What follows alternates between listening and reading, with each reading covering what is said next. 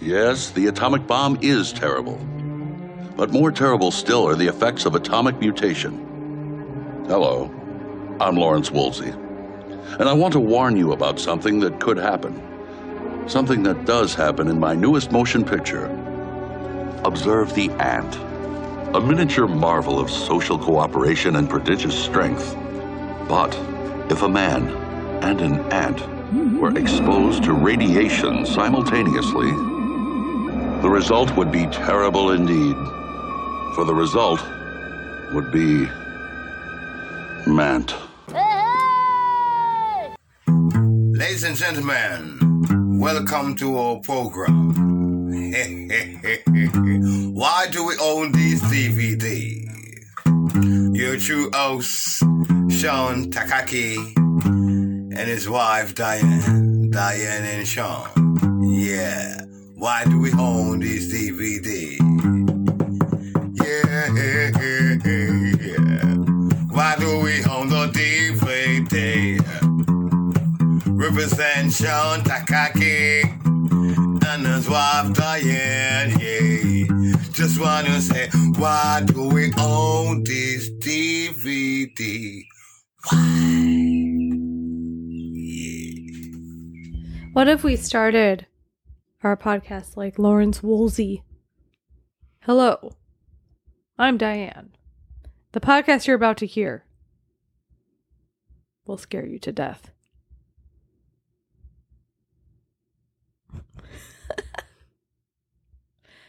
I refuse to Judging by participate. the look on your face, well, okay. Yep. I don't know. I got nothing. Oh, well, how are you?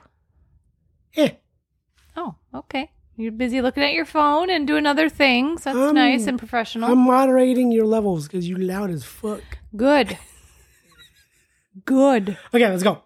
Uh, uh, we're going. Okay. I said, "How are you doing?" I'm okay. It's it's Friday. It's the end of the week. Mm-hmm. It is. Wow. Yep.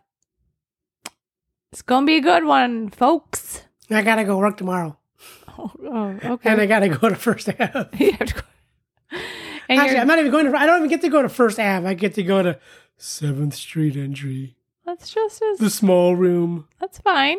It is fine, actually. You'll have fun. We'll see.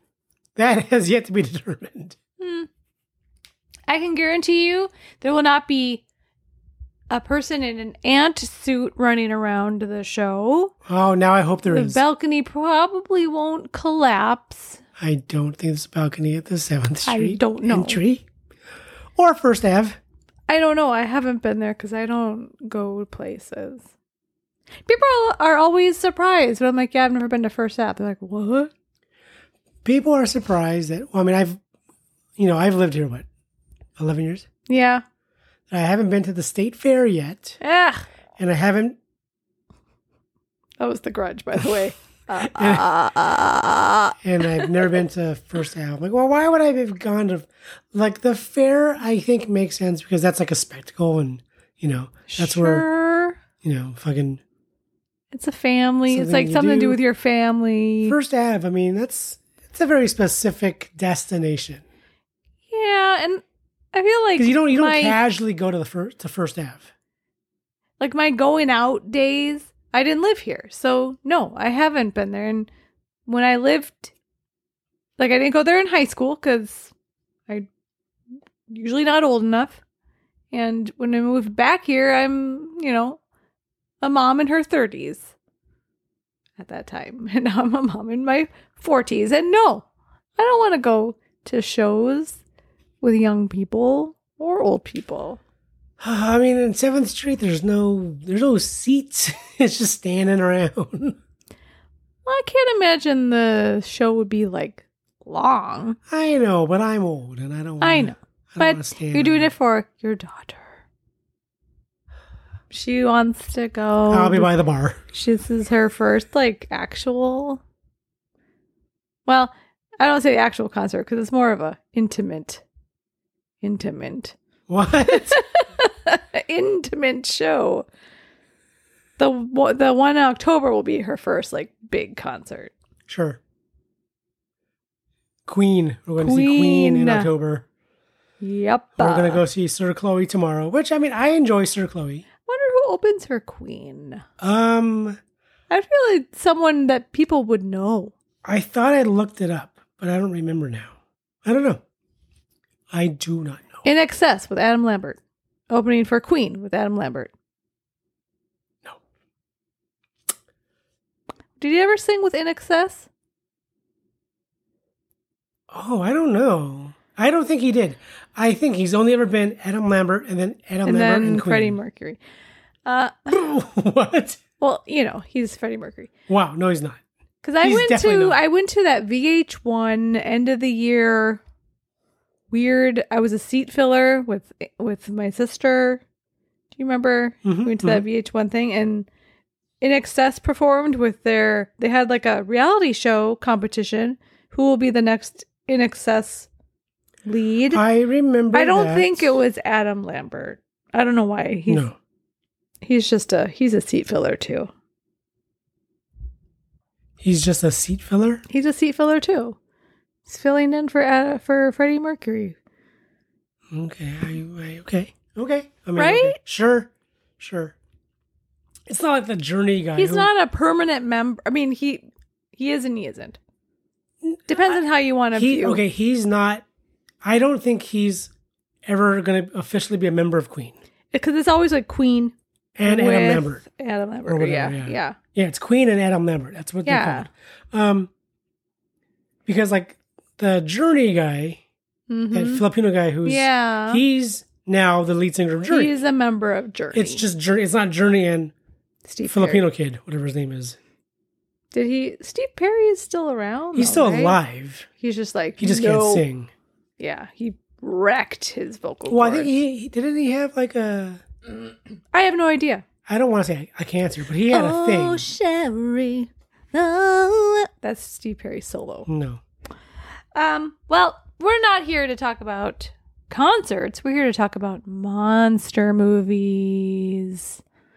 As Sean Kugel, Steve Perry. uh, and we are the people. what? I don't know where I was headed. what? We're here to talk about monster movies and DVDs because we are a podcast called Why Do We Own This DVD? And tonight we're talking about a movie. I'm tr- I'm trying to swat his phone away, but not actually swat it. He's so annoying. What are you talking about? Come on. This- I would fire you if I was your boss. Fired. Mhm, mhm. You don't even know what I said. Oh, he did have a a, a cancer thing. Oh, okay. That's too Anyways. bad. Anyway, this is a podcast called Why Do We Own This DVD? I'm Diane.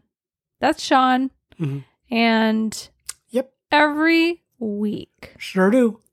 we talk about a movie from our DVD collection, Every week, except when we're not here. a movie. Tonight we're talking about a movie from 1993 that I sure enjoy. I sure enjoy it. I don't know.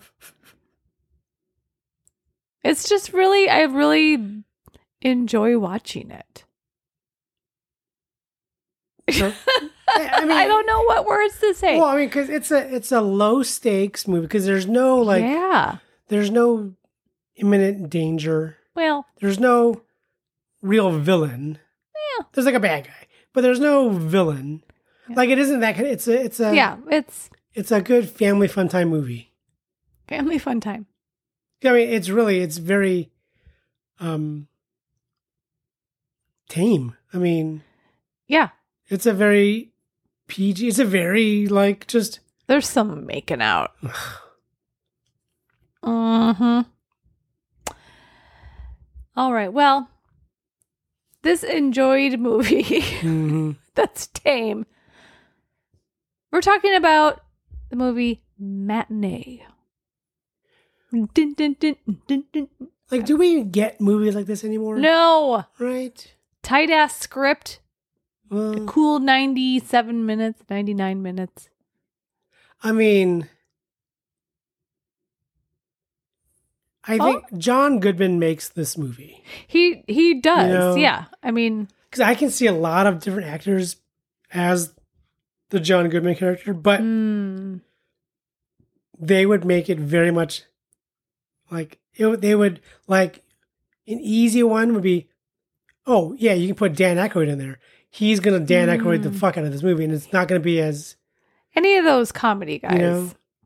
Yeah. because I cause I can never 'cause- well with like Dan Aykroyd I can never take him serious.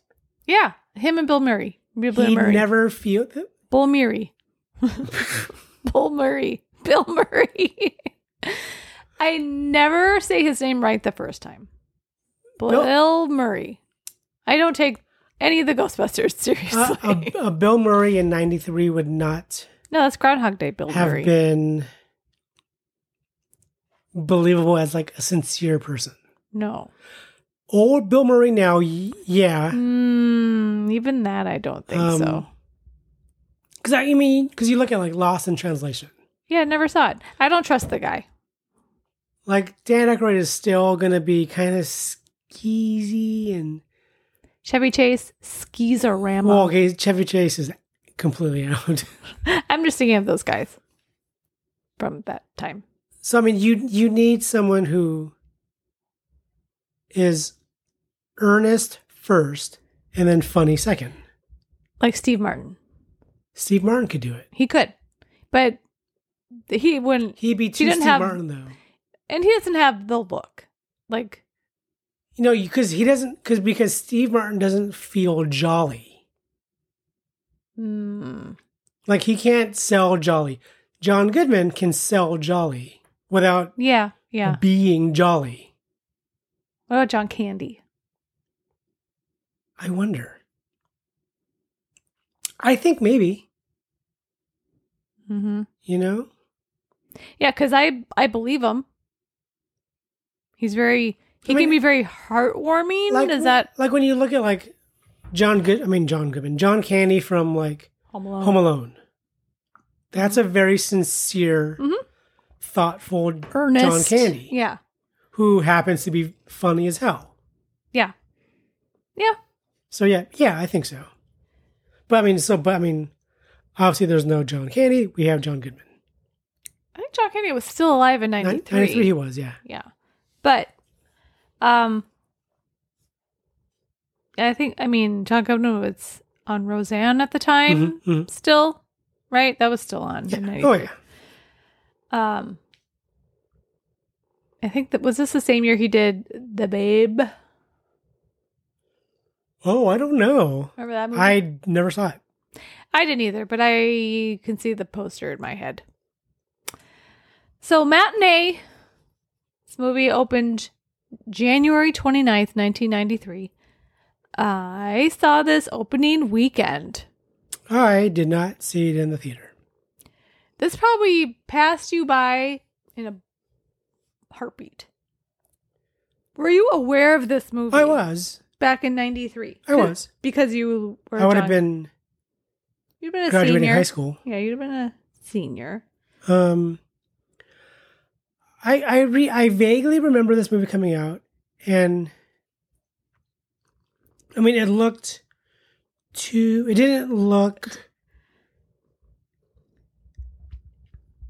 It almost it it, Did it, look didn't almost too, like silly? it, it did it didn't look interesting enough. Like there was Mm. like it just looked too goofy almost. Yeah. Like because it wa- it felt because it, it obviously it sold as a throwbacky kind of movie. You know, it takes place in Yeah. the sixties. Yeah. and it looks like you know and, uh, that, does, that wasn't interesting to me that wasn't interesting to high, to high school me you know Interesting. interesting to me Um, I saw this only because of Simon Fenton, who was in The Power of One. Um, the babe was 92 okay, yeah. Um, and I remember I don't know how I found out that he was going to be in this movie because there was no internet, no idea. I think I saw a trailer, a commercial for it on TV, and I flipped the fuck out. Um, Um, so my friend Kate and I went and saw this, and I remember thinking that was like the funnest movie ever. And I still kind of feel like that's just a really fun movie.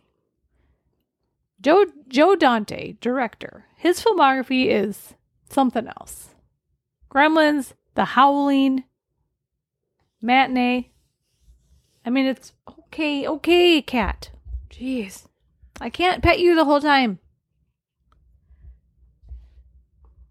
He just makes fun, fun stuff. Twilight Zone parts, not all of it. Jo- Joe Dante has he seems like a very playful guy. Yeah, just by looking at his movies. Like he feels like one of those guys who wants, who gets, who enjoys delighting audiences. mm-hmm. Yeah, like our. like a like a very Lawrence Woolsey. so I remember last night you you're like, oh, he, is he like Orson Welles, He's I guess yeah. I looked up with some other guy. That I, didn't- William Castle? You know William Castle, right? I I mean I know the name. So William Castle was a director from like the late fifties. Um, probably best known for the uh, the House on Haunted Hill, Mhm, mhm. not the one with Catherine Zeta Jones. Oh really? She was in. The the OG. and um his whole thing was theater gimmicks.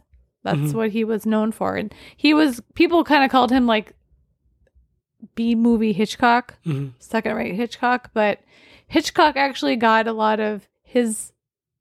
He was inspired by William Castle movies, which is why he made Psycho and Black and White and the whole like introduction and Mhm. you know don't once you're here you can't leave. I remember I don't know if you when we did Psycho we talked about a lot of the things he was tell. Did Our cat just hi. What are you doing? Our cat frozen place. Are you okay? Um, so the fact that people called him like a, you know, B movie Hitchcock is kind of funny. That he was When really actually- Hitchcock would have been a rip-off Castle. Yeah. um. Well, I do like it in the movie. There's like the thank you, Mr. Hitchcock. Yeah. There's that nod to Yeah. Which is funny because Hitchcock w- in 1962 would have been the more famous guy. Mhm. Um, ugh. but yeah, this movie directed by Joe Dante. Um, it stars John Goodman as our director Lawrence Woolsey. Woolsey. Woolsey. that would have been the only person I would have known in '93 John Goodman? in this movie, Uh huh. and I. Not even Kelly Martin? Why You. would mean- I? I mean, why would I know Kelly Martin? Well, because she was a people knew who she was. No, you I didn't have know. to watch Life Goes On to. I know, like- I know, but I mean, I, I it, that Watching- wouldn't have registered, Okay. and I didn't have the love I have for John Goodman back in '93. I liked he was just that guy on that show that I liked Mm. Sure. about white trash. When did your love for John Goodman begin? Coyote Ugly, or prior sometime, to that? sometime before that, just him him still existing after Oh. like you know Roseanne. Sure. I mean, I definitely, I, I did enjoy him because of Roseanne, obviously. But yeah, so it just yeah. at some point I just you know, as I got older and wiser, I realized oh I love this man. Sully. well, yeah, Um. Pacha. a. Oh yeah, Emperor's New Groove. Yeah, he did. I don't know. Are those the only like animated ones that he did? Monsters Inc., Emperor's New Groove. He played a pig in Pigs Next Door. Uh, Oh, of course he was in Arachnophobia. The exterminator guy. And he was in Oh Brother, Where Art Thou, which you've never seen. Nope. Of course he played Fred Flintstone. Mm-hmm, mm-hmm. Um But yeah, this movie, where was I? Takes place October 1962 in Key West, Florida. And Jean Loomis, interesting last name choice, Dr. Loomis, Halloween, Mhm. right? Donald Pleasance. Yes. Um, Gene Lou was played by Simon Fenton, and his younger brother Dennis, played by Jesse Lee. Jesse So you Lee gave Soffer. me I don't know. This just says Jesse Lee. Jesse Lee Soffer. Maybe, probably you looked him up. I believe you. Wikipedia just says Jesse Lee. I don't know. I mean, I don't know either of those guys. So Gene and Dennis live on a military base with their mom, Anne. Didn't know she had a name. While their father is away on a United States Navy submarine. We never meet the father, do we? Nope. We assume he comes back. Well, yeah, because they're at the talking end, about right. well, they're talking we about how assume the he's ships are on coming back. The maybe he's on the helicopter. Said Navy on it. maybe. Um. I'm assuming he would come back on the ship he departed on, but Yeah, his dad is on a submarine near Cuba because they need. Um, this is during the Cuban Missile Crisis. If you don't know what that is, go Google it for a while. Um, it's an interesting time. Thirteen days. You see that movie? Is that what that's called? Is that about the Cuban Missile Crisis? no idea. We had to I don't watch know. something in civics. I don't know. I do not know. It was a very um everyone was on edge because everyone thought that the Soviets were going to use a nuclear A bomb what? nuclear bomb on whoever. Well, I mean, they had they, missiles that could go a thousand miles. they were in range of Washington D.C. Yeah, and like the eastern seaboard and southeastern and uh, so people in Key West, very close to Cuba, 'cause that's where these missiles were. Uh, everyone's on edge. That would be an odd. I mean, I, I. It's hard to imagine what that's actually like, but it, you can. I mean, because of everything we've been through You know since two what's funny? thousand one. you know, You know what's funny is when I looked up this movie on Letterbox, all the reviews, like so many people found this movie in 2020 and were like, "Oh my god," they felt like it was really relevant, which is weird. All- Like all the reviews I found were like, it is weird. 2020 and during this time of unknown and paranoia and all this stuff Mm. and covid shit and all that stuff I mean, I, was like, can, I can, get- i guess I can sort of see the connections, but I wouldn't make those connections necessarily. But yeah, i guess it was just fear of the unknown eh, maybe.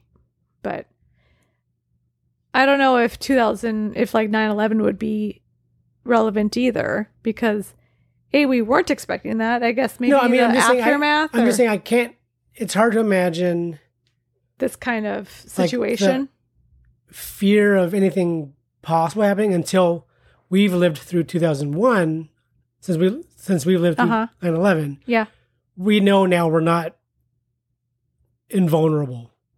no but we also So then to have that happen in the 60s for those for that Yeah. generation, I mean that's an actual sure that's a real threat. You know, Uh huh. It still is. I mean, we don't I don't know. I don't know what's going on in the world. so I mean, but right? I mean, we were afraid of like North Korea for a while, and Hmm, well, are we I, we were. when- with their with their wooden rocket? sure. Is that what it is? Well, Oh, when they first rolled out their huge ballistic missile, like on parade, it was made out of wood, and it was Oh. it was fake. Oh, It was I just for don't- show. I don't read the news, so I mean, they've since they've they've they're like, uh, sort well, of we do they can have. sort of make a, a missile. Because I always, I mean, I see headlines of them like, oh, they shot one off into. They keep shooting one over Japan and stuff, and No. But I don't know. I feel like this was an interesting time. Glad I wasn't around. But I'm sure people in the future will say, oh, I'm glad I wasn't around when, like, that COVID thing was happening. I don't know. It could be getting it could be building up. It's that new variant is even stronger. Yay! So I think I think uh, the whole COVID thing might be around for a while. Yeah, it'll never go away. All right.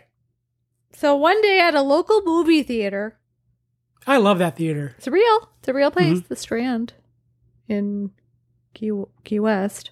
It's like in Oh. Cocoa Beach or whatever. Coco Baton, Rotan, Batum, Baching. So at a local movie theater one afternoon, I hate you.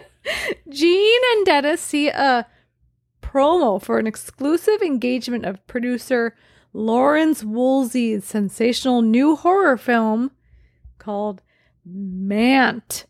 What is Mant? It's a man and an ant. half man, half ant, created by nuclear, nuclear, nuclear Okay. radiation. Yeah, you know I can't say that goddamn word. I don't care. Woolsey is scheduled um, to appear in person at the theater the following Saturday. Very exciting. No one does, but you know what? William Castle also did that. He taught He I taught- heard an interview with John Waters Mhm. talking about, he loved William Castle. And when John Waters started making movies, he didn't have any money for marketing, for sure. He's like, I did what William Castle did. I just went around the country promoting my movie to different movie theaters. And that's what Lawrence Woolsey is doing. He's going, he's actually showing up to these theaters saying, Hey, here's my new movie, exclusive showing Saturday afternoon, matinee.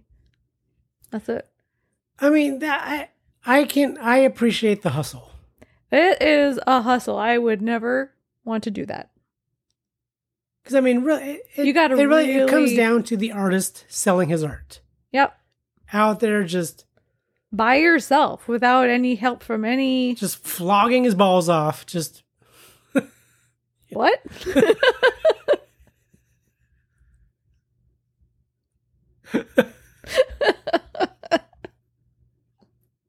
I'm never gonna not say that every day. Even how was work? Did you flog your balls off? t-shirt question mark. I don't know.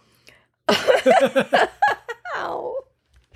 Ah, yeah. But I mean, yeah, he's out there. He's you know, he's like those guys who try to get you to buy their their demo CD. You know, yeah. which Mm-hmm. I remember those guys from like college and stuff. Really? They Up can and do coming their- rappers and whatever would Oh. stand there and try to get you to buy their li- uh, try to get you to listen to their CD. Hmm. Maybe you'll buy it. That never happened in Yeah. Eau Claire. There were not becoming rappers in Eau Claire. Okay. Somehow I'm not surprised. I don't know. Um, Did Bonnie Ver never try to sell his? he Uh, was in Eau Claire at the same time as me. Bonnie Whatever happened? Ver- Whatever happened to him? Them? Them. Justin Vernon. I don't know, still doing music. Oh, okay. Oh, I never listened to I it. only know that one song. It's too, too sleepy for me. I only know Some that one sleepy song. music. I don't even know that one song.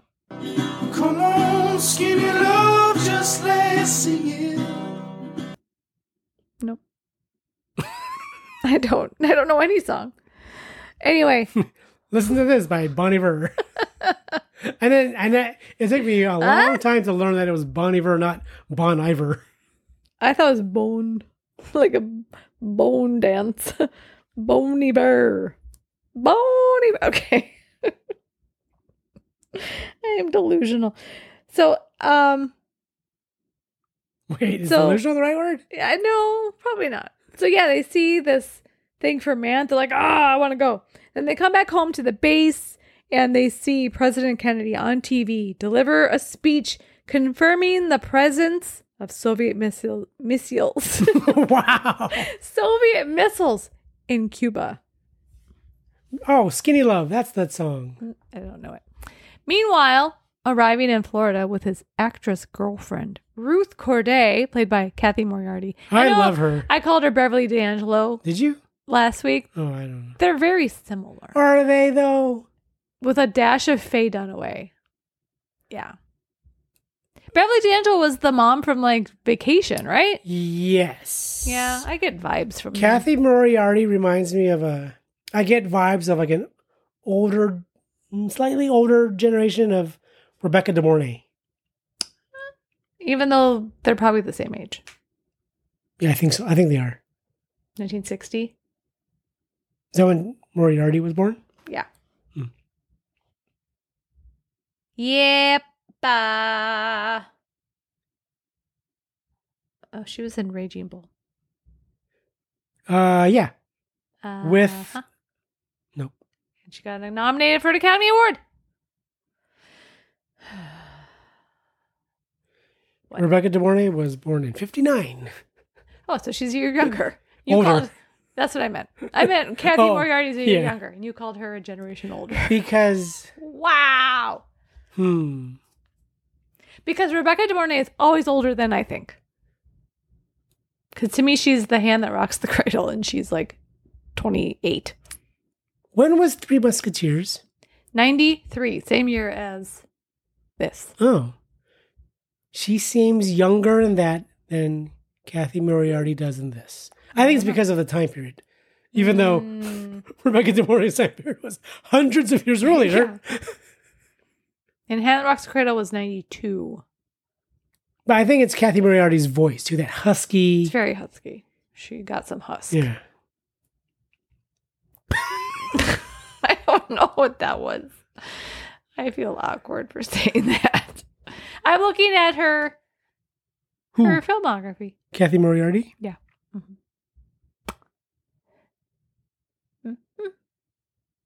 She does. Uh, she was in Casper Meets Wendy. She's done a lot. I did not realize that Rebecca De Mornay's dad was Wally George. Who is that? I don't know. You who that- d- you don't need to know. It he's a All right. you know, he was a very annoying political like late night talk show guy. Oh, Very fiery he's Rebecca Jaborne's dad. father. Yes. Oh, okay. All right. So, yes, Lawrence Woolsey arrives in Florida with his girlfriend Ruth Corday. I love her. She's also starring in Mount. Um, and he finds the fearful atmosphere of the Keys created by the ongoing crisis perfect for hosting Mant's premiere. He's like, um, keyed in. keyed West. Keyed in. hmm Got it. Um, he's totally like, yeah, this is ripe. And he's right. It's perfect. Because I mean, if if nothing else, he's a salesman first. Oh, a 100%. Yeah. Um, he's also brought along two of his actors, Herb Denning and Bob.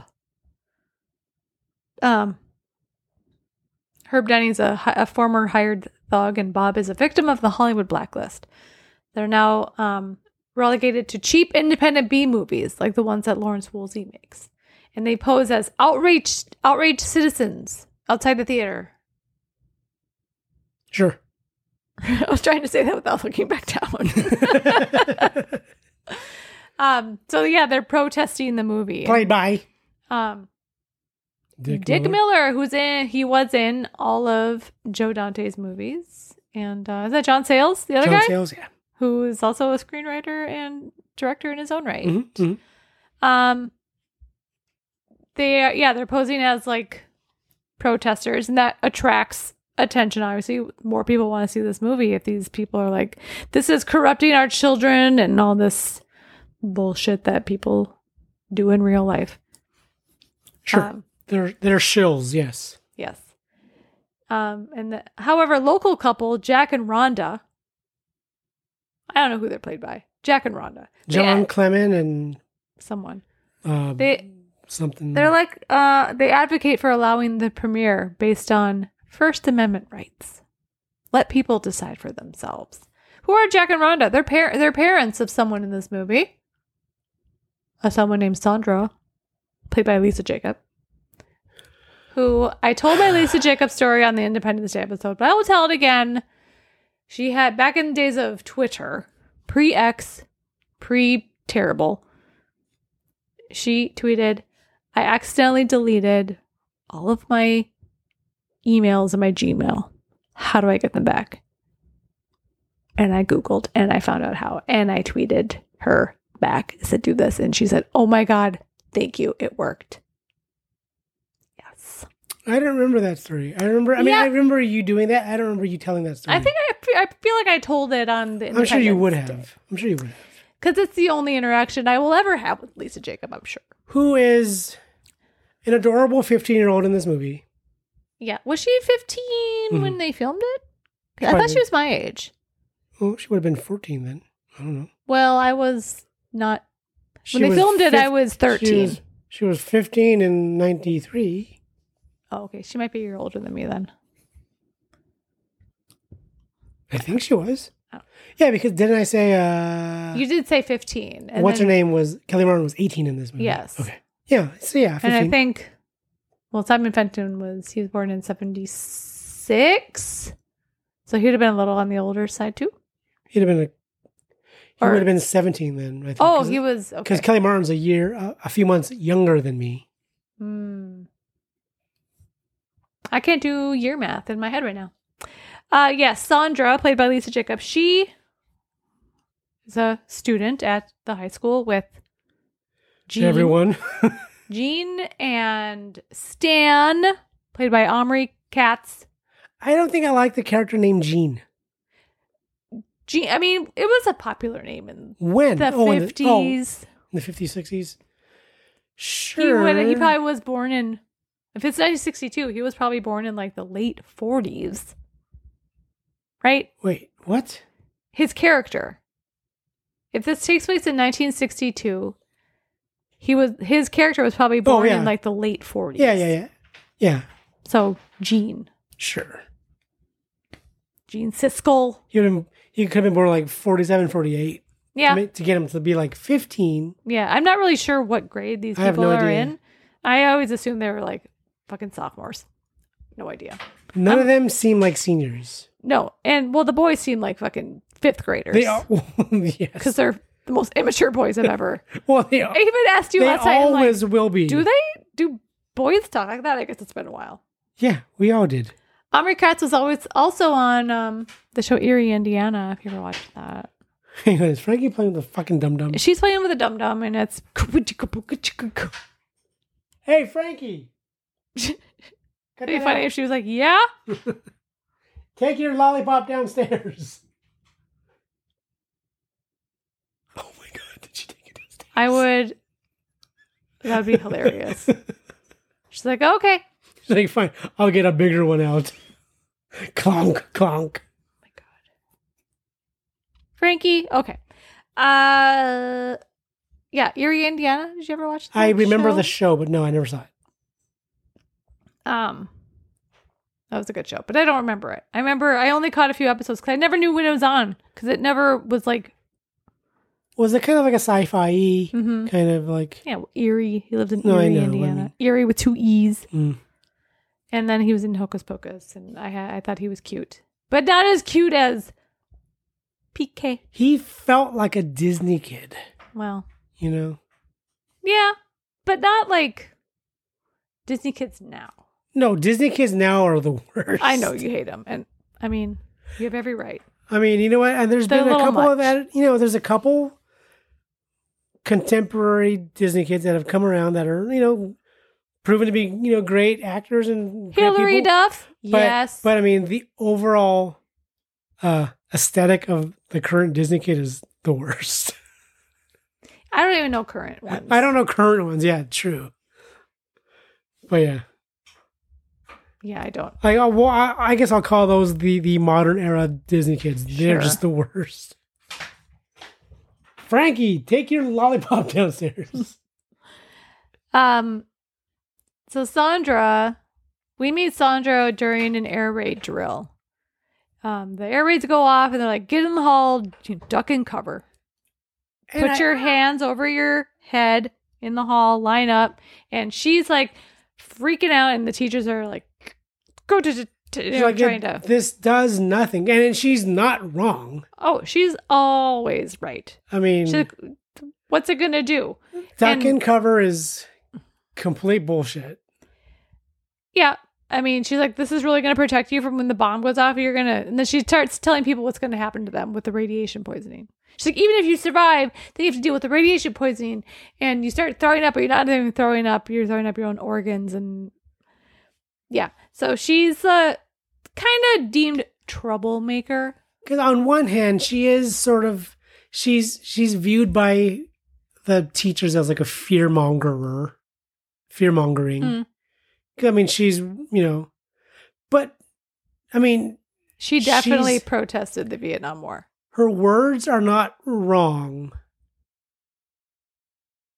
Her mm, her intentions are not wrong. Her actions are um kind of rabble rousing though. Yeah. Well, you know, know- you know, in five years she, she'll be in San Francisco protesting, I mean, yeah. and people are like, "Goddamn hippie," because Jack and Rhonda, you know, she calls her parents Jack and Rhonda. They're very progressive for 1962. Um, I don't know. I love Sandra. I Of course. absolutely love Sandra. Yes. And kind of, gra- you know, gets the attention of Jean, um, while Stan is obsessed with Sherry, played by Kelly Martin, who ran over my foot with a shopping cart outside of Trader Joe's Kelly Martin. in Studio City. That is also a true story. Kelly Martin. She did not apologize. That's okay. She didn't know she did it. Kelly Martin was never because I I don't I don't have the history with Kelly Martin that I might have had with other young. Nope. like a. Because Life Goes On was like what, like 1990? she's not- She's not in my wheelhouse. I know because her character on Life Goes On was nerdy. She wore big glasses. Life goes on. Is that with um? Remember the family that um the son with like Down syndrome, With Corky, right? Corky Thatcher. Yes, I I watched that show. I know. And um, a Lowe was on Chad Lowe. Yes, and I looked at her Instagram. and She's still like best friends with Chad Lowe. I watched that show very I never watched. it. rarely. Never. It looked. I was like, that seems like a depressing show. I will pass. like I had seen like maybe a couple episodes in its entirety. It just, I mean, it was just so dramatic, you know. Like, Yeah. I Oh, wanted, I never- I wanted fun. no. Yeah. this same. show was not fun. No. No. I usually my viewings of like Kelly Martin things were usually like lifetime movies. she looks like a lifetime movie. Like, She did a lot, Person. I think. Um that was I Yeah. feel like she either would have had the lifetime movie trajectory or the Goosebumps trajectory. she's a little old for goosebumps. I know. You know, she's from Riverside. She was born in Riverside, California. But she went to Yale. Cool. I'm just Did you know looking. Adam Lambert went to Cal State Fullerton? same time as you? He went for five weeks and then moved to LA to pursue a career in, in music. Did you know that Kelly Martin co-hosted the 1989 pilot of America's Funniest Home Videos with Bob Saget? Um, Co- they decide we want Dave Coulier instead. Oh wait, no, he didn't do that show. He did America's Funniest People. the show after. America's Funniest Um, People. Cut it out. America's Funniest People. I don't care what it's called. Oh, then she was in the show Christie in 1994, right after Matinee. Remember, Christie was like on the prairie. She was like a doctor or something. Christy. Christy. No, I yeah, you don't remember that? don't. N- Why would I remember that? I never That- watched that either. That was like an American Girl it was TV on show CBS. It was only on uh, on the American Girl Network. one season. oh wow. Sha- sha- da- da- da. Anyway, I'm just seeing what she has a degree in art history. Sounds like they live in uh, Montana, her and her husband, that she's been married to since 1999. Yep. Yep Who's her husband? some rando Keith Some- Christian. Some Montana ranch man. yeah, they have two daughters. Um, she she operates her own toy store. She has a toy store. Kelly Martin Toys. She just ra- got up a little bit in your Kelly Martin Toys. Kelly Martin toys. Um. Mhm. Mhm. I'm just kind of going through. She was on. She, did- I mean, mostly TV. Baywatch, one episode. I doubt she played. I'm sure she was a victim. Yeah. Um. huh, interesting. Wow, a lot of TV. Uh, yeah, Kelly Martin. So Stan is. He's got uh he's got the hots for Sherry, and Sherry.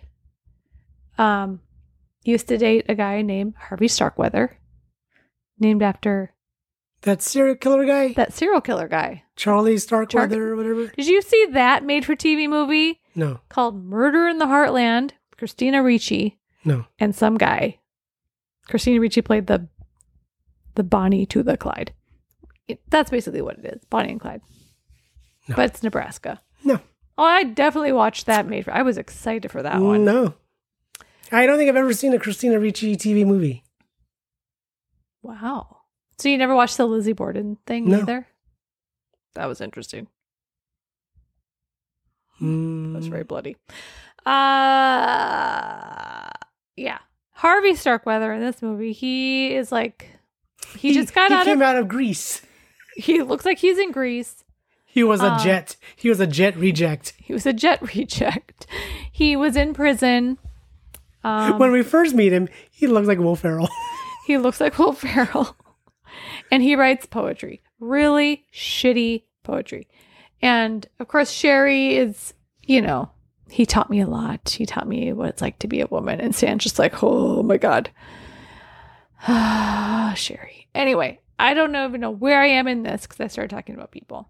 Harvey Starkweather. I wasn't even at him. I was talking about Stan. Him and people protesting the movie outside the theater. how do we get to Jack Oh. Stan? and Rhonda, because I started talking about Sandra, Okay. because they don't even Oh, and then you went. They she mentioned goes Jack to and school Rhonda with- before Sandra. So Gene sees this protest and he's like, wait a second. He recognizes one of these guys that's protesting. So he goes home and he opens up an issue of Famous Monsters of Filmland, a real magazine. I've got a couple of issues. And he recognizes Herb as having starred in an earlier Woolsey film, The Brain Leeches. He calls him out on it too. And I do like when because yeah, I mean, because he appro- he when he mentions it to Woolsey, at first Woolsey kind of denies it, and then but Woolsey, I mean, it's that whole game recognizes game. He understands that this kid is he, he they're they're kind of one and the same kind of people. Like Woolsey has found his audience, and that's this kid Gene. What's your face for? No, I'm reading. I clicked the duck and cover link. So uh-huh. I'm reading what they describe as what duck and cover is. It's interesting. It's a method of personal protection against the effects of a nuclear nuclear explosion. Ducking and covering is useful in offering a degree of protection to personnel located outside the radius of the nuclear fireball. Yeah, I mean, but it's just still to within- protect you from rubble. Yeah, which is why they do the same thing for tornado drills and stuff. Oh, you do? Oh, we had to. Yeah, yeah, you'd go in the hallway. I mean, and- like and earthquakes. We had California earthquakes. We had to go under California desks. earthquakes. Well, yeah, we didn't have Nevada earthquakes in California. We had California ones. No, I mean, I mean, yeah, and you went under your desk, which, I mean, yeah, that would. They didn't have you go stand in the hall and cover your You should fucking play neck. the duck and cover song. yeah, duck and cover. Don't you remember that song? Bert the turtle. I'm not gonna press play, but Bert the Yeah. turtle. And Bert the turtle was very alert. When danger threatened him, he never got hurt. He knew just what to do. He ducked and covered. I'm well aware of duck and cover song. Yeah. What now? What's your face? The U.S. Army Field Manual. Dropping immediately and covering exposed skin provides protection against blast and thermal effects. Immediately drop face down. A log, a large rock, or any depression in the Earth's surface provides some protection. Close eyes. Protect exposed skin from heat by putting hands and arms under or near the body and keeping the helmet on. Well, I guess you did be in the army for that. Remain face down until the blast wave passes and debris stops falling. I think you'd be. You're still getting hit with shit. Yeah.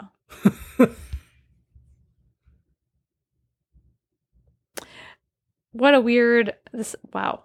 This is a very interesting Wikipedia page and it's very long and I will not look at it anymore. Um so at school Gene befriends Stan. He also becomes he develops a crush on Sandra. We talked about that. Um Does he though? well, not at first. He's just kind of interested, I think. Like, hmm, Like, I mean, he's he's just vaguely aware of her because she's different than the other kids. Yeah, because she is. Um, Stan and Sherry. He eventually he um asks her out, right? Or did she ask him out? I think she asked him out to go look at Coral. To, to look at Coral, but then Harvey finds out and is like, "No, you yeah, because better not." Harvey Will Ferrell Starkweather has been stalking, yeah, is stalking her and sees her. He's he sees when she invites him to the Coral and then she kisses him. yeah, because she's a woman. Harvey has taught her how to be a woman, Gross. and Harvey's like, "You're not going out with her," and Stan is af- afraid, so he And, like, yeah, Harvey- he makes up a Freshly greased up because now his hair is grease. sculpted. Yeah. I thought it was, I didn't realize it was he the same calls dude. off he calls off their their choral date in fear of Stan. I mean in fear of Harvey. Woolsey continues to devote himself to promoting Mant. He hires Harvey to dress up as the mutated half man, half ant creature from the movie. He also installs large subwoofer type speakers as the first phase of a new film gimmick he names Rumble Rama. The cinema's manager, Howard, warns about Rumble Rama's potential effects on the old and fragile balcony area, which has a maximum capacity of 100 people. Um, so everyone's getting ready to go to the matinee.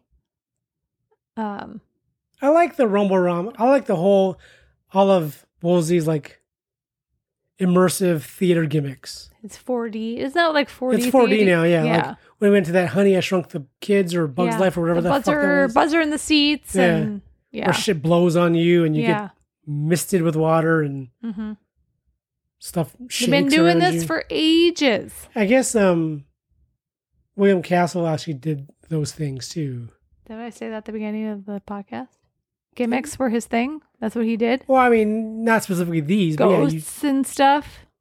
did you mention ghosts? No, but I said he Oh. did gimmicks. I gotta sneeze. He did theater gimmicks. Woo! Yay!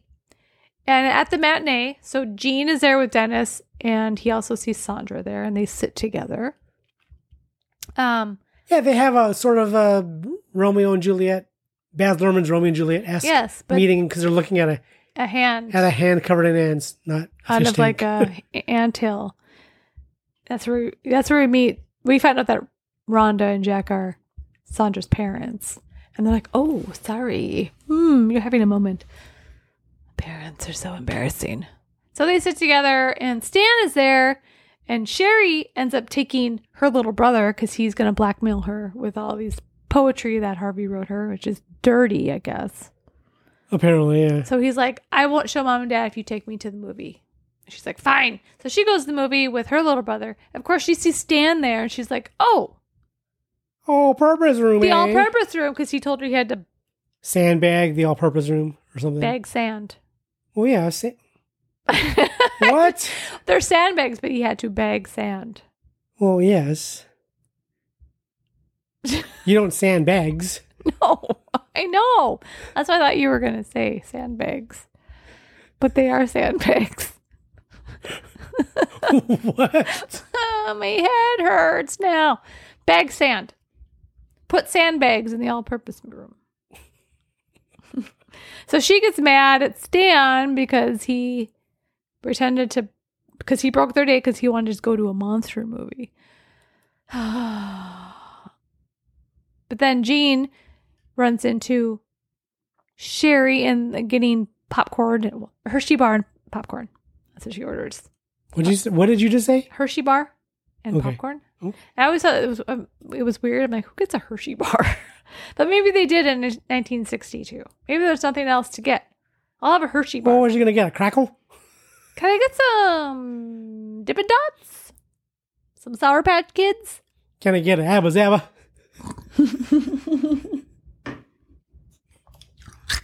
Ew. Fuck off. So yeah, he runs into Sherry in the lobby and he tells her, "Oh, Stan promised my little brother that he would take him because He's like an uncle to him. he's like an uncle to him." You Um, since know, her like- dad is on the yeah, sub submarine and she's or like, whatever. "Oh, that's so sweet." So she reconciles with Stan by making out with him. Over a lie. Ah, there's a bug in my glasses. Oh my god. Is it a man?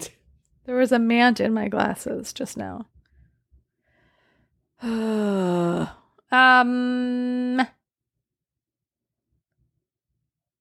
Yeah. Sandra, yeah, she's there with her parents. We said she's our I already said that. She's talking she's watching the movie with Jean. And then Harvey, who's dressed up as the Mant, sees Sherry and Stan kissing during the movie. He attacks Stan in a rage, punches Woolsey, who tries to like help Stan, tries to intervene. And then like they start chasing each other And then yeah, there's a very uh a Three Stooges esque chase through the theater. through the theater. Then Stan so it's Harvey chasing Harvey is being chased by Stan and uh Jean and Sherry's chasing Sherry Harvey. and Sandra's kind of running after Everyone. Jean. Yeah. But then Stan finds a shotgun in this fallout shelter that's below the theater because the owner of the theater is He's a doomsdayer. he's a doomsdayer. He uses the shotgun to like frighten off Harvey. He just kind of holds it and um he runs off. Harvey runs off, and then Jean and Sandra and Sherry all the kids are standing in the bunker. Yeah. And Gene's like, I wonder what this does. And he presses a button. And guess it does the, nothing. the slow closing door, yep. which takes 30 seconds to close because we've seen it with the manager testing it out. He's like, sure hope it closes faster, Faster than, it, opens, opens. or whatever. Yeah. That, then, of course, because the door is closing, they are going to get locked in there. Sherry and Stan manage to run out. I do like the let me out, let me in. It's Let the me very in. Lion King. Zazu, when he's trapped in like the in the bones. I thought of something else. Let us out, let us out, let us in, let us in. That's that, from that comes something- up. uh, Yeah, it's That's from something else with Um, people, not lion kings. I don't know what it is, but it's I don't remember either. Um, so Sandra and Jean are unintentionally locked inside the shelter when the door is accidentally closed and time lock activated. It won't open for months. Such a ridiculous premise. Wouldn't you love to like I don't know, like a tour of these? Like just go look at one? All the all the doomsday prepper shelters. Yeah, like they're still around somewhere in There's Mm, all- been new ones because of like Y2K, Oh, I'm sure there was some white COVID. I wanna see like the ones from like the sixties though. Fifties. I'm sure there's a few. There's gotta be. What are they gonna how are they gonna get rid of them? Well, they've all been converted to like, you know, hipster bars and things. Yeah, maybe. So they're trapped inside, and then the most ridiculous conversation. well, because then the Rumble Rama is going off because Yeah. Harvey, who had been in charge of it, kind of cranked everything up he fucked and everything abandoned up. everything. So now it's now the whole system is going kind of Haywire. apeshit, Yeah. yeah. So the rumble rum is going off, but it sounds like, um, because everyone thought the door was closing because it was time. because of the bombs. the bombs. And so they're locked in there. They feel the rumble and they hear, and they're like, they th- that's it. And so they think the bombs are falling. And they're like, what if we're the what only if we're, two, the, we're the next Adam and Eve? we're, we're the only two people left on earth? What is, what's like, we're, it's up to us. We're like Adam and Eve. If if you were one of if you were one of the last two people on Earth, and you're like, well, I guess we're dead. I guess I guess we are the end of humanity. It's not like we're gonna pop. We're gonna single handedly repopulate the planet. No, you're like, okay, I guess well, I guess game over. Because what do they do? They have one kid. What's that one kid going to do? Who's he going to populate with? that doesn't involve incest. It's silly. But again, But they are they're, they are- like they are 15 year olds 15 in years the old. 60s. And it's uh, just a funny. So then they start making out because they got to start repopulating. I guess. Ah, so then Woolsey helps rescue the pair from their shelter before the oxygen supply runs out. They don't need too much of it at that moment. They're using each other's oxygen. No, they're not. if anything, they're in danger of speeding up asphyxiation Oh, maybe.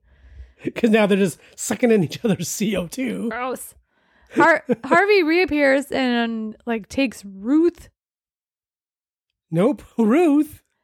Oh, you Well, mean his car? yeah. His car. No, Ruth. Oh, oh, oh, the nurse. the nurse. I was like Ruth. yeah, yeah. yeah. Um, Ruth Corday is dressed up like a nurse.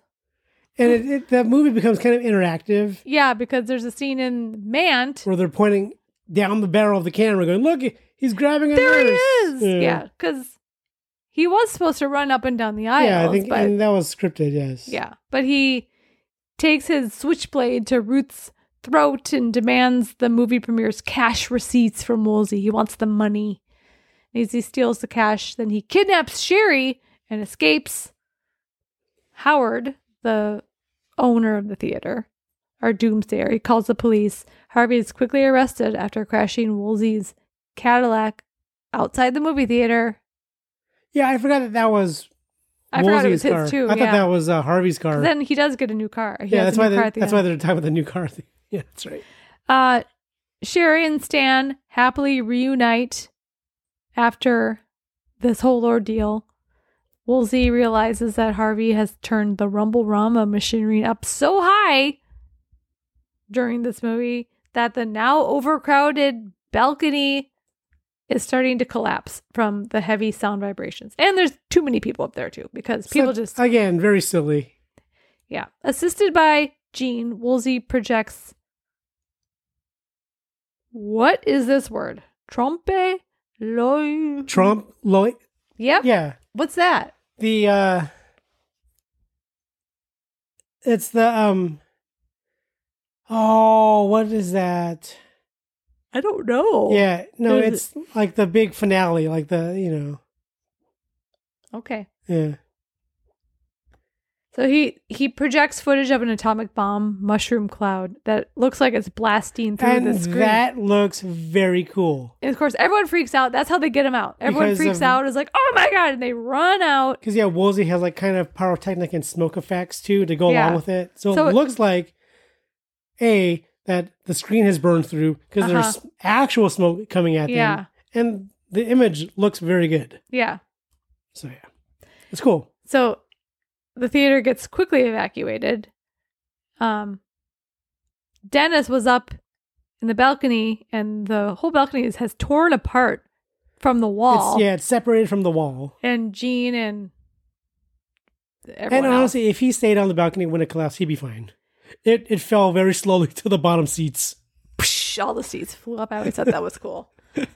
Um, but He yeah, would've been Jean fine. he grabs his hand. He manages to save him, just barely.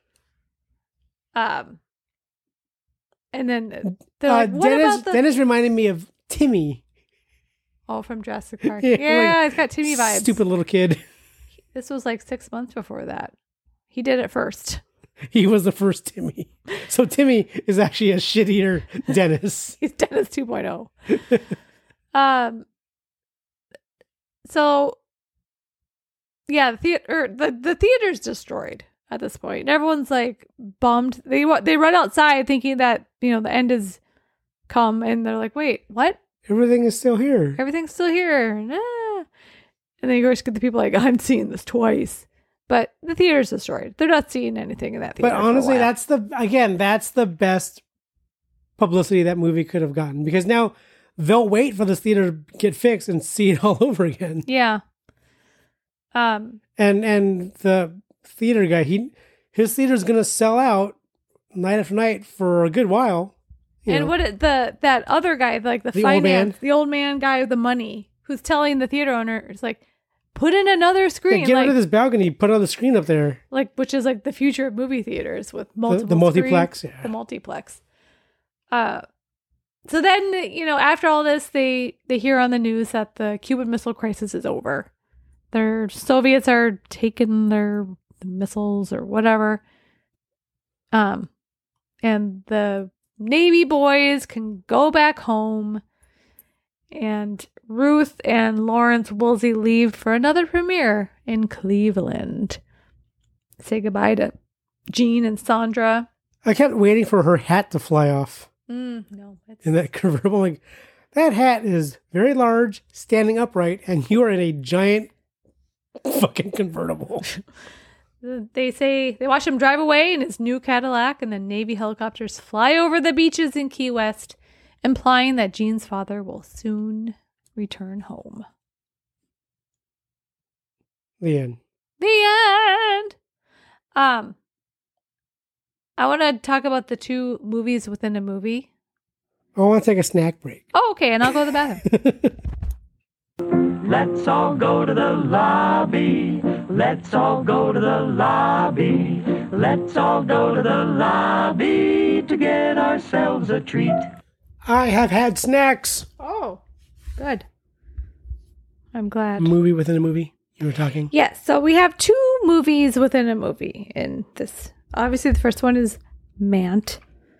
Um, it's a parody morphing of several low budget sci fi horror films of the 1950s that were black and white that fused radioactivity with mad science and mutation. These were very popular in movies like Tarantula. Nope. Is that how you say it? Tarantula? It's tarantula, right? I looked at it and then I looked at the letters. I was like, what? Where a science That's a, that's another T-shirt, but it's Tarantula. It's with two O's. tarantula, where a scientist is injected with an atomic isotope formula with disastrous results. And the movie Them from 1954, The Beast with a Million Eyes from 1955, The Deadly Mantis in 1957, The Black Scorpion, The Amazing Colossal Man, The Monster That Challenged the World, Beginning of the End. These are all from 1957. It's a When very was the active movie. original Fly? That was like around that was 1958. Okay. Um The Alligator People from 1959. the Mm, depict classic. yes. the depiction of Mant's use of Rumble Rama is a riff on William Castle's many in theater gimmicks. For like the Tingler. Like- Emergo. What? Emergo. I don't even know what that is. What's the effect? What does it do? Uh well I clicked the I can't find it. Um and you had Percepto, Illusiono, Shock Sections. However, the only monster movie produced or directed by William Castle before 1970 was 1955's The Tingler, which did not have a radiation theme. Rumble Rama is also a nod to Sensurround, which was Universal's sound process of the 1970s. Matinee also mentions some of Woolsey's earlier horror movies like Island of the Flesh Eaters, The Eyes of Dr. Diablo, and The Brain Leeches, which is not to be confused with the real world 1977 film of the same name. The real world? Oh, okay. it's a 1978 low budget sci fi exploitation film. Um, it has a running time of 55 minutes and was completed on a budget of $298. I we gotta find that Wow. All right. a lower budget than Forbidden Zone. Yeah, 200 I could give you $298 right now. You could make this movie. you can't. I could. I could write you uh, I, a I can give you two hundred and ninety. because I don't have access to the bank account. No, Ah, you have access. You choose not to. I use choose not to use it. Okay. um, and then the other movie we have is The Shook Up Shopping Cart that Gene takes Dennis to when his mom's like, go see a movie, but not a monster one. Go see something fun. It's very Disney esque. Yes. So although Matinee is sent is set in October 1962, the Shook Up Shopping Cart is a family-oriented gimmick comedy featuring an anthropomorph- Mm-hmm. anthropomorphic shopping cart. It's a reference to some color Disney comedies. That sounds weird. Disney comedies that were in color No, that yeah, you got came it. later in the decade, Mhm. like The Love Bug, Mhm. The Ugly Dachshund, Dachshund, Dachshund. I don't What- like What's that wrong word. with you in words? tonight? I don't like that word because I feel like that. Would you rather have a pet dachshund or a pet tarantula?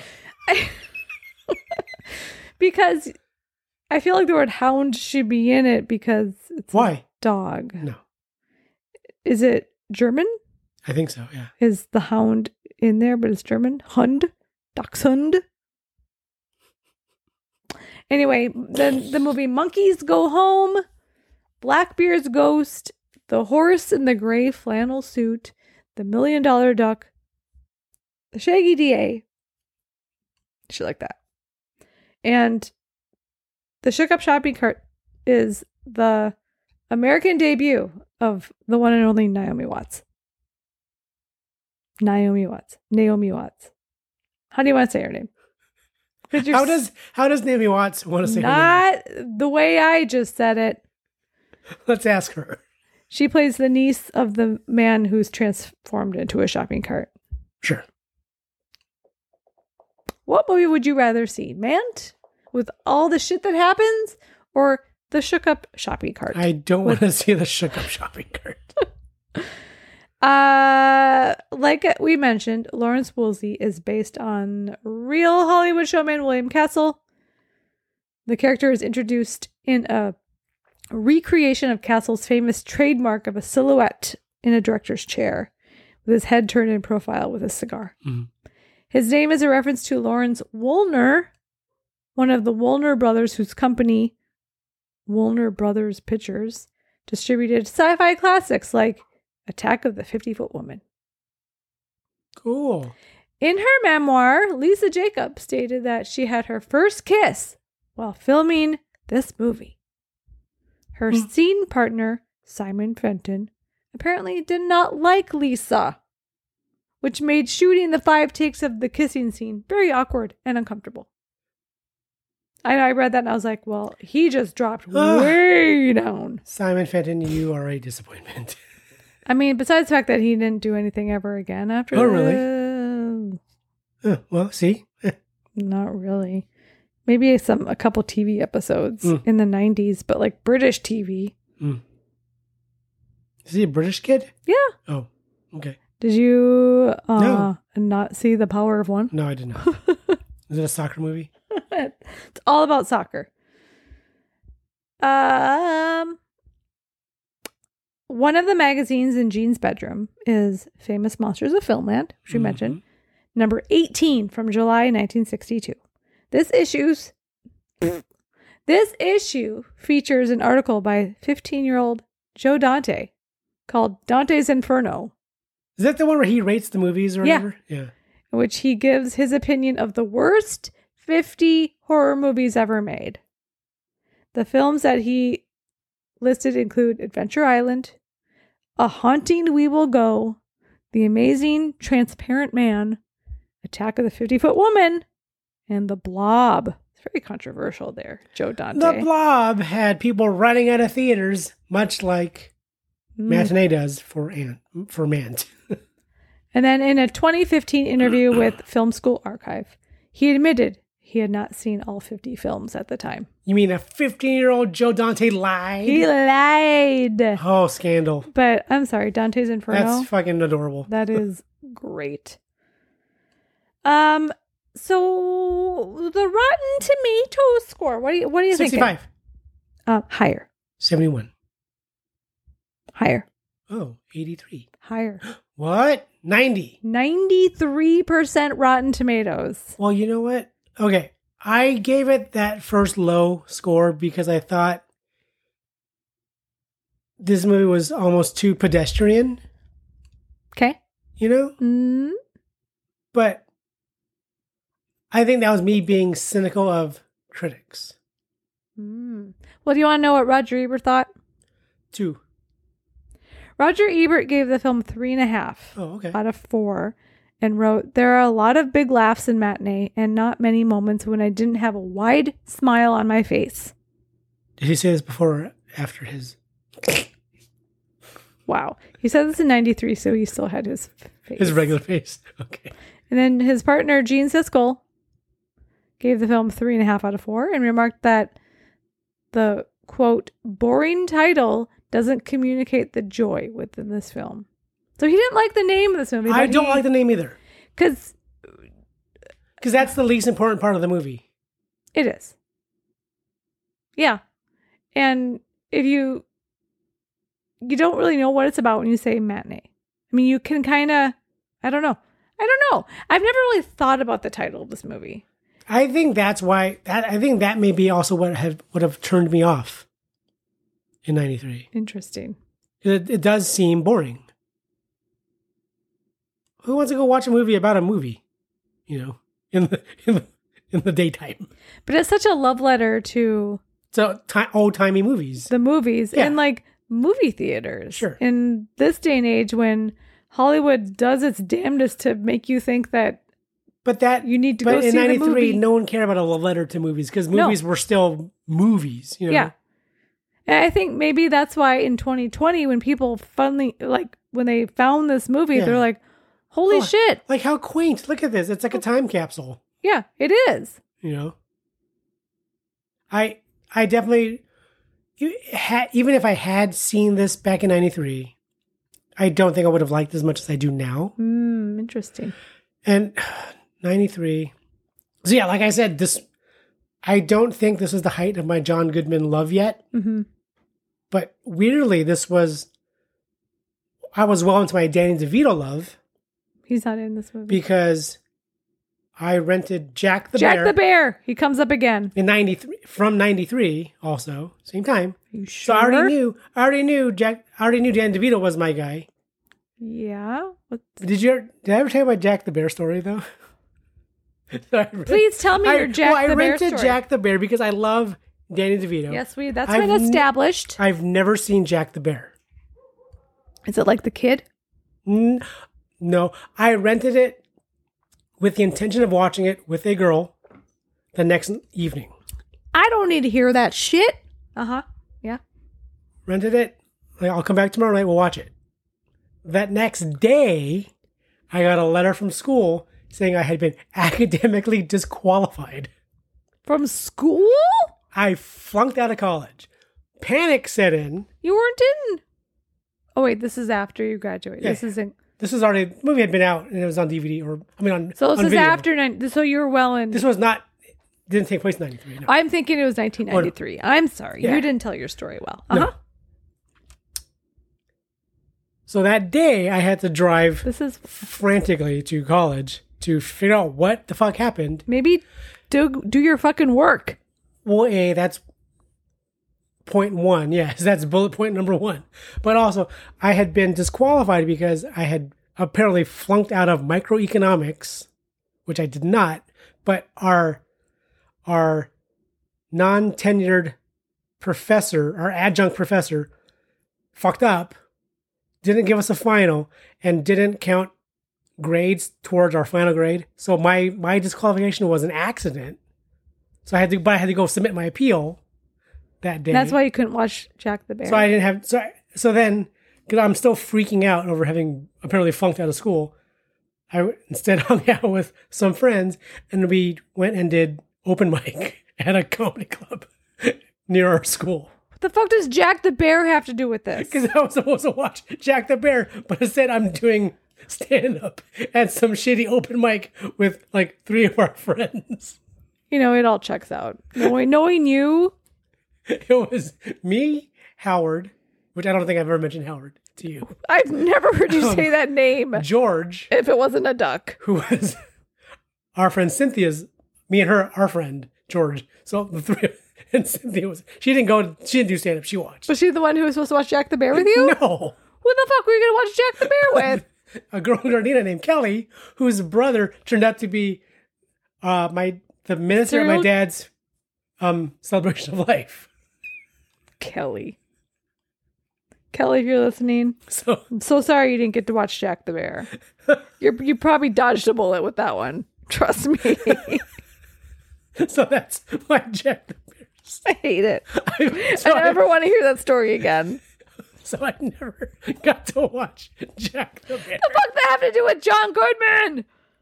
We were talking about John Goodman. I know. And this movie, and then suddenly we're like, all Well, I, I still didn't care about John Goodman as much, I don't think. But I wanted to see Jack the Bear because I love Dan DeVito so much. I hope you never see Jack the Bear. it looks depressing as fuck. I don't want to see it. I get it mixed up with This Boy's Life. Why? Uh, they have similar titles in my head. They don't, but they do. What? Okay, they they don't have a single same word. Did they come out around the same time? Maybe that's why I think of. I don't know. Maybe that's why I think of this and Jack and Matinee. I don't know. This Boy's Life. Yeah, I know it's 1993. Oh, this boy's life was ninety three. Of course. Oh, well then it came out the I same year. rented it all. I know I said, Oh, but like oh, like same release time. same release Oh, time. I have no idea. I used to rent this movie all the time because Leonardo DiCaprio. Thank you. And so that was April 93 and Jack the Bear. Oh, Jack the Ripper. Nope. Jack the Bear, April second, nineteen ninety three. I knew it. My birthday. Thank you. My 14th birthday.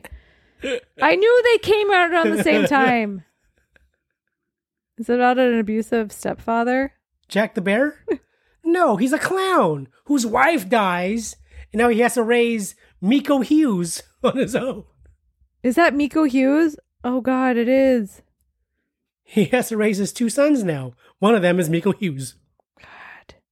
I can't believe we don't have any movies that star Miko Hughes. We'll We- never have, We can get Jack the Bear, and I can finally watch the movie. or we could get Pet Cemetery and New Nightmare and Kindergarten Cop. Or we can go do open mic at a stand-up place. Steven Zalian wrote it. Okay, I'm never gonna watch Jack the Bear. I'll watch This Boy's Life. Anyway, critics liked it. 93% Rotten Tomatoes. Critics were like, this is great because they know they love the movies too. Mm, It is a love letter to movies. That's why critics liked it. But you know what? No one fucking saw it. Um, it had a $13 million budget. Pretty low. That's 90 How much do you think it made? 11. January 93. It's a really shitty time. Ooh, it came out in January. yes. Why? End of January. Seems like a summer a movie. summer movie.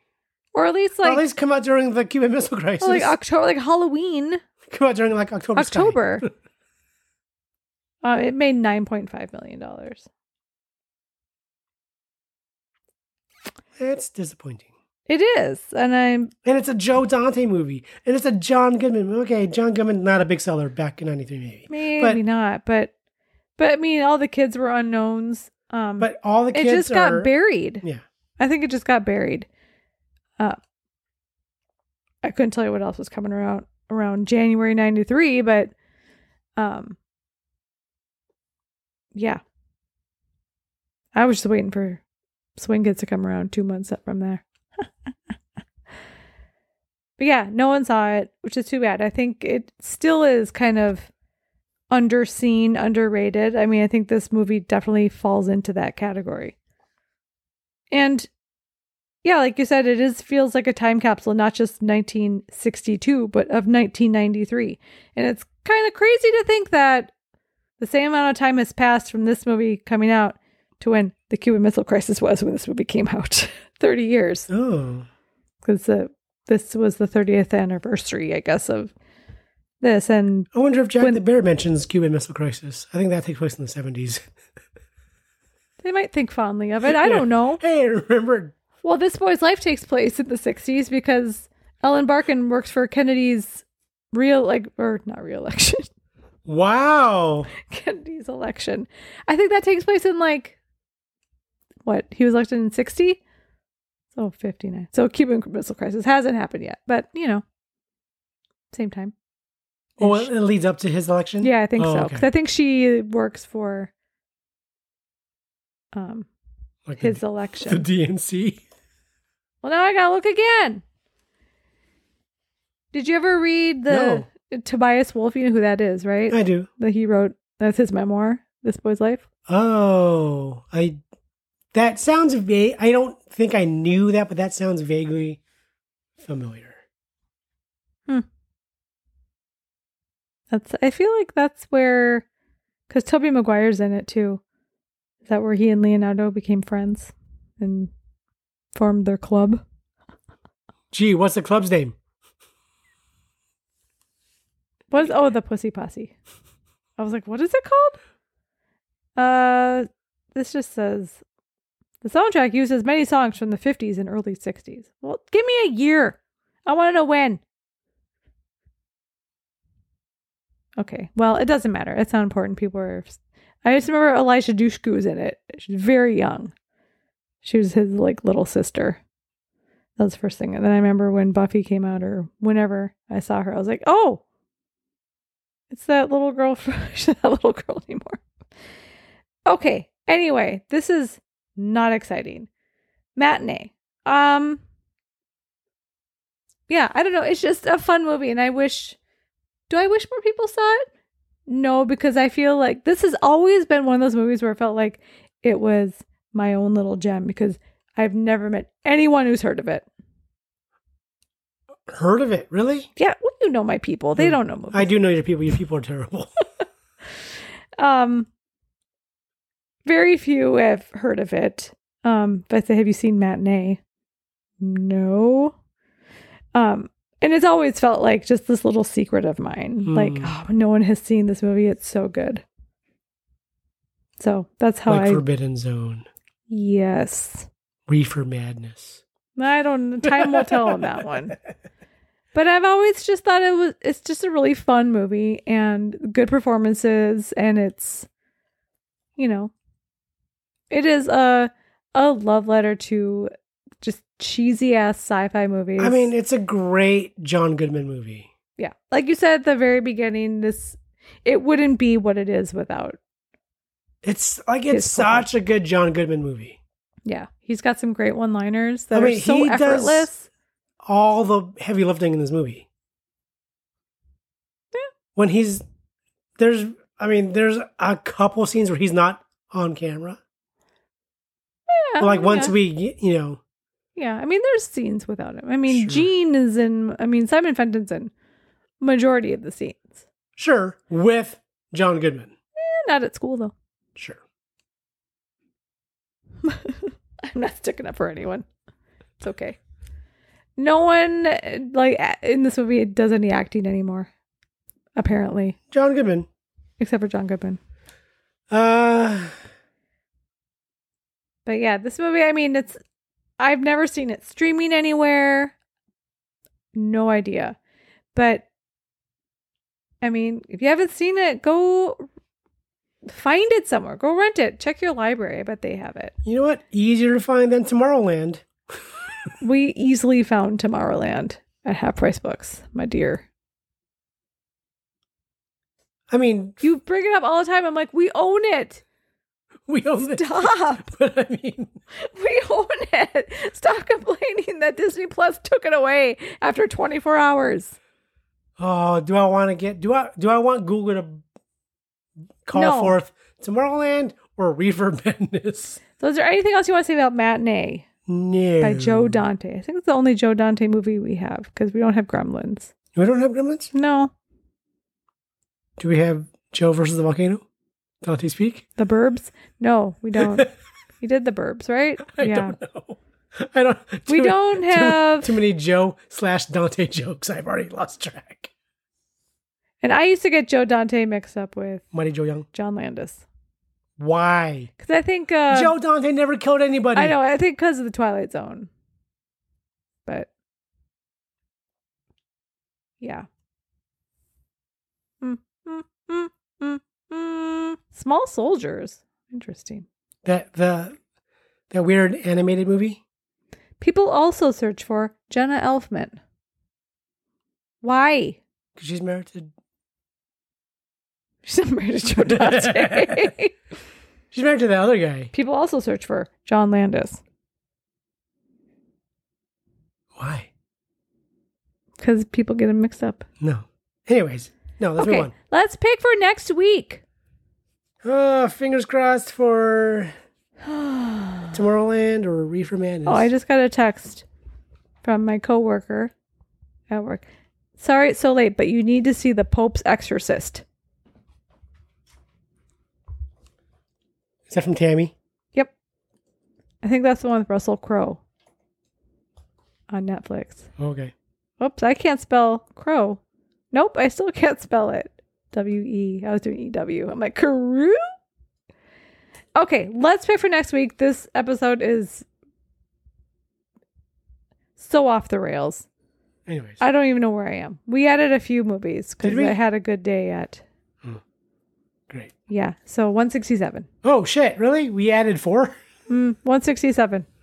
God damn it! Hey Google, pick a number from one to one hundred sixty-seven. Here's a random number 36. 36. Hmm. That doesn't sound like Tomorrowland to me. Nope. What letter?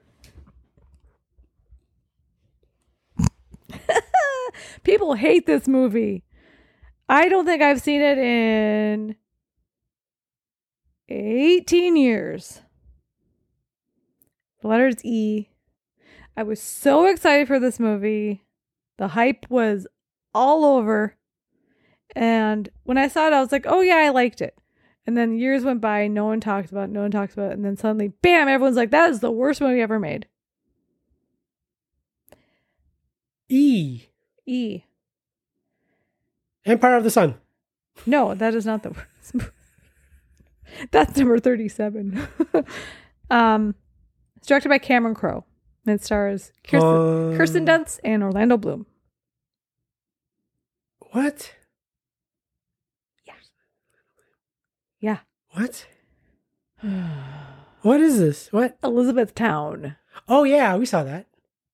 Uh, we didn't see it in the theater. I bought No. it the day it came out. I, We, we, DVD. we've seen this movie. yeah, like twice. It's boring as fuck. It is boring. It is very boring. And there's a funeral scene Nothing happens in where this they- movie. where they play what's that funeral song that they always play? I don't know something about the that Lumineers. long. It's like nine minutes. That ro- classic rock band. I don't know. Anyway, I don't know. I don't know. I'm gonna go in. I don't remember Kirsten Dunst being in this movie. Oh yeah, because that was when I was like, I, if you asked me who was in Elizabethtown, I would have said Orlando Bloom and Brittany Murphy. oh wow, Yeah. no, Kirsten Dunst. Kirsten Dunst. Kirsten Dunst. Kirsten. Kirsten. At least- Kirsten. Kirsten. I, I said Kirsten, but I meant to say Kirsten. Um. Kiki. At least we'll get to talk about her again. And I guess we'll talk about Orlando Bloom. I, I don't know. I mean, this came out in the middle of all the Pirates movies. He's got the longer hair, right? I don't know. It's a weird ass movie. Does he go back to Elizabethtown because his dad died? Yeah. Oh, he did. That's why. I mean? Yeah. Okay. And he A dad he had never he, he hadn't spoken to in years or whatever. or- Yeah, and he something about his dad like ran like a shoe company, like Nike or something. What? something to do with like t- like athletic shoes. I don't think his dad ran Nike. Well, it's something to do with athletic shoes. I don't know. We'll find Hmm. out. It's not a fun movie. It's kind of depressing. Is it Hmm. And- depressing? Yeah, well, because it deals with like the death of his father, Oh, Judy Greer is in it. and Judy Greer's in it. I love Judy Greer. Um, oh, we just missed Dune. Oh, Paula Dean's in it. Yeah, you know what she is. A racist aunt. racist and um seeing dune on our list remind me they pushed dune 2 to march Oh no. because of the strike and all that Oh well. Well, good. Good. yeah i mean it was supposed to be november That's fine. now it's gonna be march i'm like Um, I can wait. No, that's fine. oh. all right so next week we are talking about elizabethtown from 2005 I, maybe this is like on netflix i don't know it's Oh boy, this movie looks rough. i mean If I had to compare that to like Vanilla Sky, which was also uh what the fuck camera crew am I watching? Is, now, okay. Is this like Cameron Crowe's like blank check movie? What did he do right before this? Well, because Almost Famous was 2000, What year was this movie? 2005, but Mhm. I think it was. Well, Vanilla Sky was 2001. A hit? Vanilla Sky? Sure, wasn't it? I don't know. I have no idea. Mm. I mean, it wasn't Almost Famous. Almost Famous was Well, anything and it's- after and Almost it's no Famous. Jerry Maguire, but I mean no, Jeremy. Jeremy. Jerry, Jeremy Jeremy Jeremy, Gr- Grier. My name is Jeremy Guire. I want to name someone Jeremy Guire. Oh my god, that's the funniest. I don't know. Um, I know Black Check did a Cameron Crowe series, I, and I mean, what's it start with? Like, say anything. Boy. I don't know. I think Almost Famous would. I think Say Anything was with Black Check. Almost Famous was 2000. yeah, I said that. Vanilla Sky was 2001. 2001. Was there anything between that and Elizabethtown? He wrote some material for the 74th Annual Academy Awards. All right, good job. And then, yeah, four years after Vanilla Sky, this comes out. Okay, well, And then he goes and he, then he does. Six years later, we bought a zoo. oh yeah, we can't. God, I see that at half price books all the time in the clearance area for three dollars, and I'm like, I'm so tempted. And then he did that fucking aloha. Oh yeah, I see that there too. Aren't you curious though? No, no, just a little bit No. curious. no. you might as well have a movie called Blackface. Woo, yeah. No, that's no, that is no, no, absolutely not. No. All right. Well, next week, like I said, Elizabethtown. Until then, you can follow us on mm, Threads. For- Really? Really? Just for fun. Why not? I mean, like, I'm looking at like the shit he wrote. Like, Oh, you're still on that? Okay. I mean, like, okay, Well, we'll Like- talk about it next week. We like, need say anything. Fucking great, right? Almost Famous. And then his His- singles. Fucking great, right? Jerry Maguire, one of the best. Jeremy, Jeremy, Jeremy Maguire, one of the best. And then almost famous. I've heard it's good. I can't believe you haven't seen it. That blows my mind. Vanilla Sky. I thought it was good. I don't know. Mm, I never saw it it. was weird. Mm. Aubrey And then he Lovegood. does Elizabethtown. What is what? That's why the hype. I was so like, And then we bought a zoo. I've heard. I've heard we bought a zoo is fucking great. I might buy it for three dollars. I, don't I, know. would watch. We bought. Is Chastain in it? It's the Damon, right? It's Damon, but who's the lady? Or is it Oh, Bryce oh Dallas? my god! What? Okay, no, Oh. you have to buy this movie because Why we have to buy a zoo? well, you know I want to buy a zoo, but okay, why? there's this guy in it named Matt Damon, I've heard of him. Slightly. Scarlett Johansson, Oh, she's way too. young. and then and then you know who else is in it? A Fanning. is guess- it L? Guess which one? Is it L? It is Elle. Yeah, we're gonna buy. Because you know I love L. I stand a fan, especially her. Okay, well, next week, like I said, you can follow us on Threads. you can say your thing now, please. Oh, JB Smoove is in it. Oh yes, please buy it. Go buy it. Please buy it. Please buy this Okay, movie. finish your thing. Uh, thanks as always to the one and only Brushy One String Mm. for our theme song. You can find Brushy at brushyonestring.com. And thanks to Marlene LePage for our artwork. Oh, I'm looking forward to We Bought a Zoo. Oh my god. All right. Um Matinee's good. Watch it. it's good and here's some music This is it. by Have a- Jerry Goldsmith, Did- one of the greats. Was there like a There's- soundtrack? There's some like 60s songs, my boyfriend's back. Right, in. right. But I mean it's it's Jerry Goldsmith and it's a lot of like themes from other movies, like some Mhm, sci-fi movies that he kind of mixed in with his score. So, Hmm. that's gonna be a tough one. What am I gonna end with then? I don't know. I'm Anyway, guessing score. if you want, the theme is good. Sure. Bye. Well, I can't wait for We Bought a Zoo. Go buy a zoo.